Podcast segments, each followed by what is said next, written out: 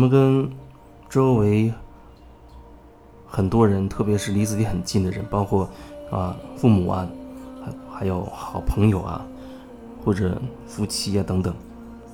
越是近的人，有很多东西你越没有办法去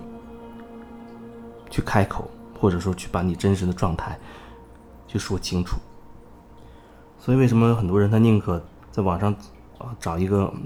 完全不认识的人？他反而可以跟他吐露自己的心声，但是那样的一个状态，如果说你你所吐露心声的对象，他是相对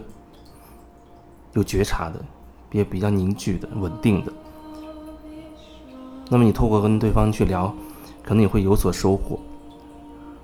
不然的话，很多时候人好像就是觉得，我随便找一个人能说话，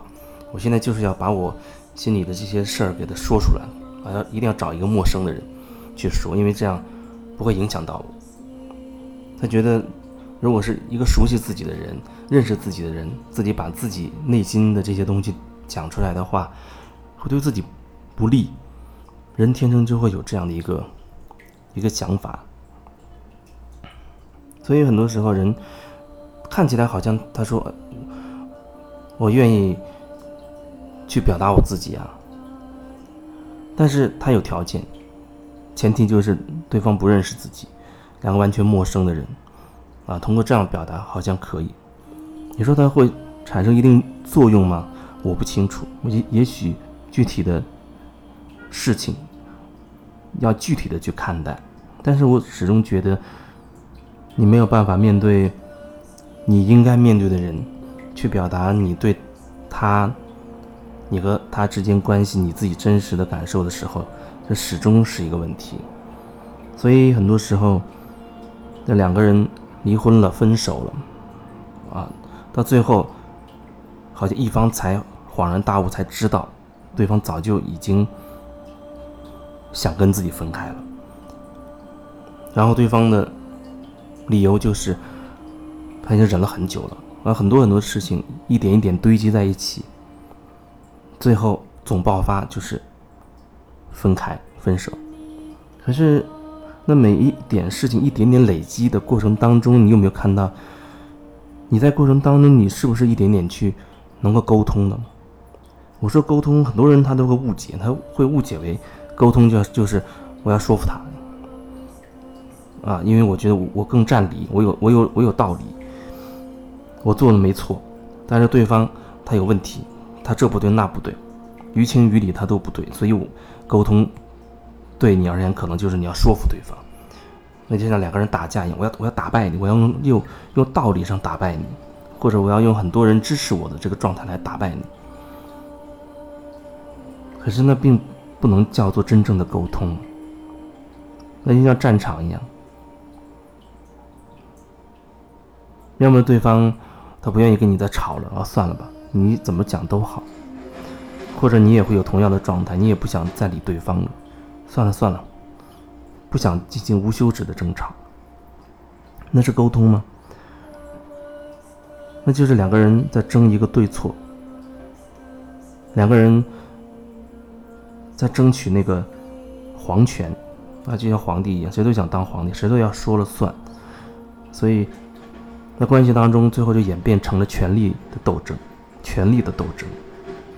最后变成谁说了算，谁要听谁的。那里面很多时候，人把那一段感情叫做经营，啊，其实里面充满了交换，有条件的交换，各种算计，真实的那样的情感，你说有吗？他或许有，但是混合在那个里面之后，就像两个人到最后分手的时候。就开始跟你算各种账了。两个人不涉及到财产呐、金钱呐之类的这些纠缠还好，稍微有一点，那最终很可能就会演变成一场经济纠纷。或许你就经历过所谓的分手、离婚，最后变成经济纠纷，甚至两两个家族都掺和进来了，那的规模就会更可怕，杀伤力会更强。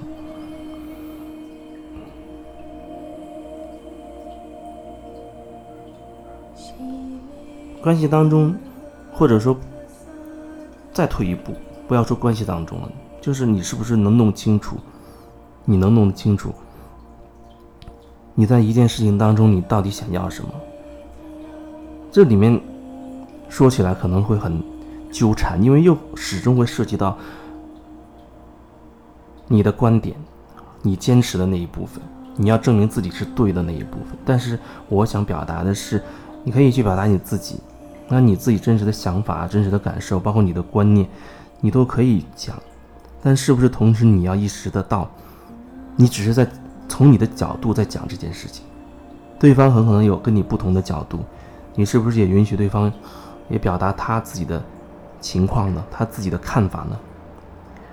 双方都可以表达自己的看法，哪怕看起来好像一点交集都没有，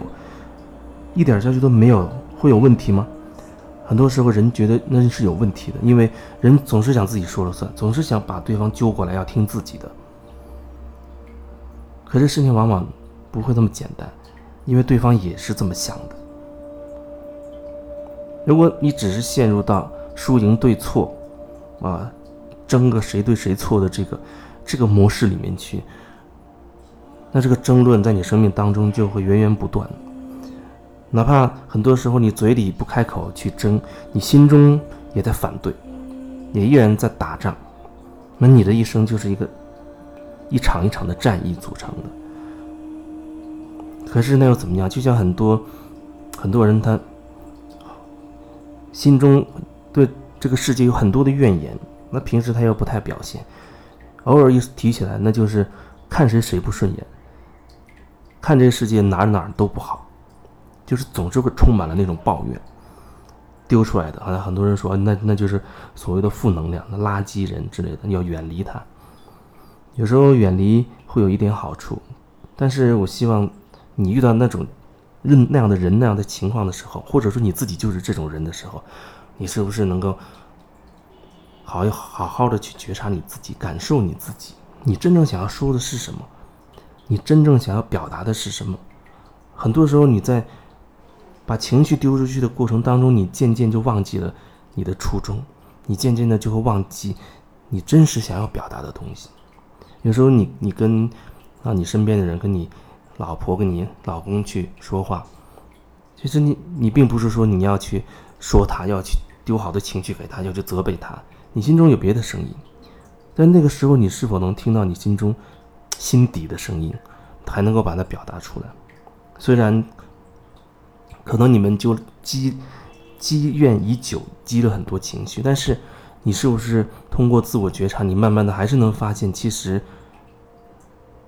我对他说话的时候，虽然有情绪，但是我真正想要说的是什么呢？你是不是每一次你都能够说清楚？你既能说清楚自己的情绪，你又能说清楚，其实你这情绪是一直以来积累过来的，甚至有很多跟跟眼前的这个人并没太大关系，只是他激发了你的情绪。另一部分就是，其实这一次我想跟你聊的，真正想要表达的是什么什么什么。你是不是还能够，还能够清楚？不然人讲着讲着就完全变成一种情绪的释放，观点的争论，情绪的释放。两个人走得越近越亲，不能说亲密了，关系越近，那么最后就变成了同一个观点不断的在碰撞，不断的在碰撞，然后一些生活的理念，或者是健康方面的一些一些看法啊，甚至对。这个世界的一些不同的认知，它就会变成吵来吵去，吵来吵去，甚至连那个牙刷，两把牙刷要朝哪个方向放，是交叉着放，还是头朝一一边放，都会变成争论的的一个焦点。那最后争累了，实在熬不下去了，就只能离婚了，只能分手了。你可能会觉得心中其实你也不想这样。你也想好好过日子，谁不想好好过日子？试问，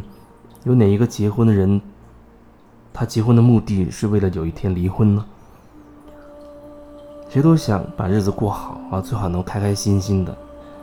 啊，两个人都很轻松，很快乐。可是为什么日子过着过着就变了味儿、变了质呢？你是不是有反思过你自己？不是头脑上分析自己啊，我也有不足，我要怎么样，怎么怎么样？可是对方也怎么怎么样？你那种那种内心的感受啊，对自己的感受，不是来自于头脑的分析，就像有人习惯性用各种技术去分析自己、分析别人一样啊，不管是什么。看手相啊，生辰八字啊，什么九型人格，还是用什么什么东西都可以变成知识，什么东西都可以变成一个知识，然后他用头脑利用这些知识去分析自己，分析这个世界，分析别人。为什么有人觉得自己始终没有办法真的改变？他也上了很多课，啊，做了很多个啊，花很多钱，走了很多地方，他发现。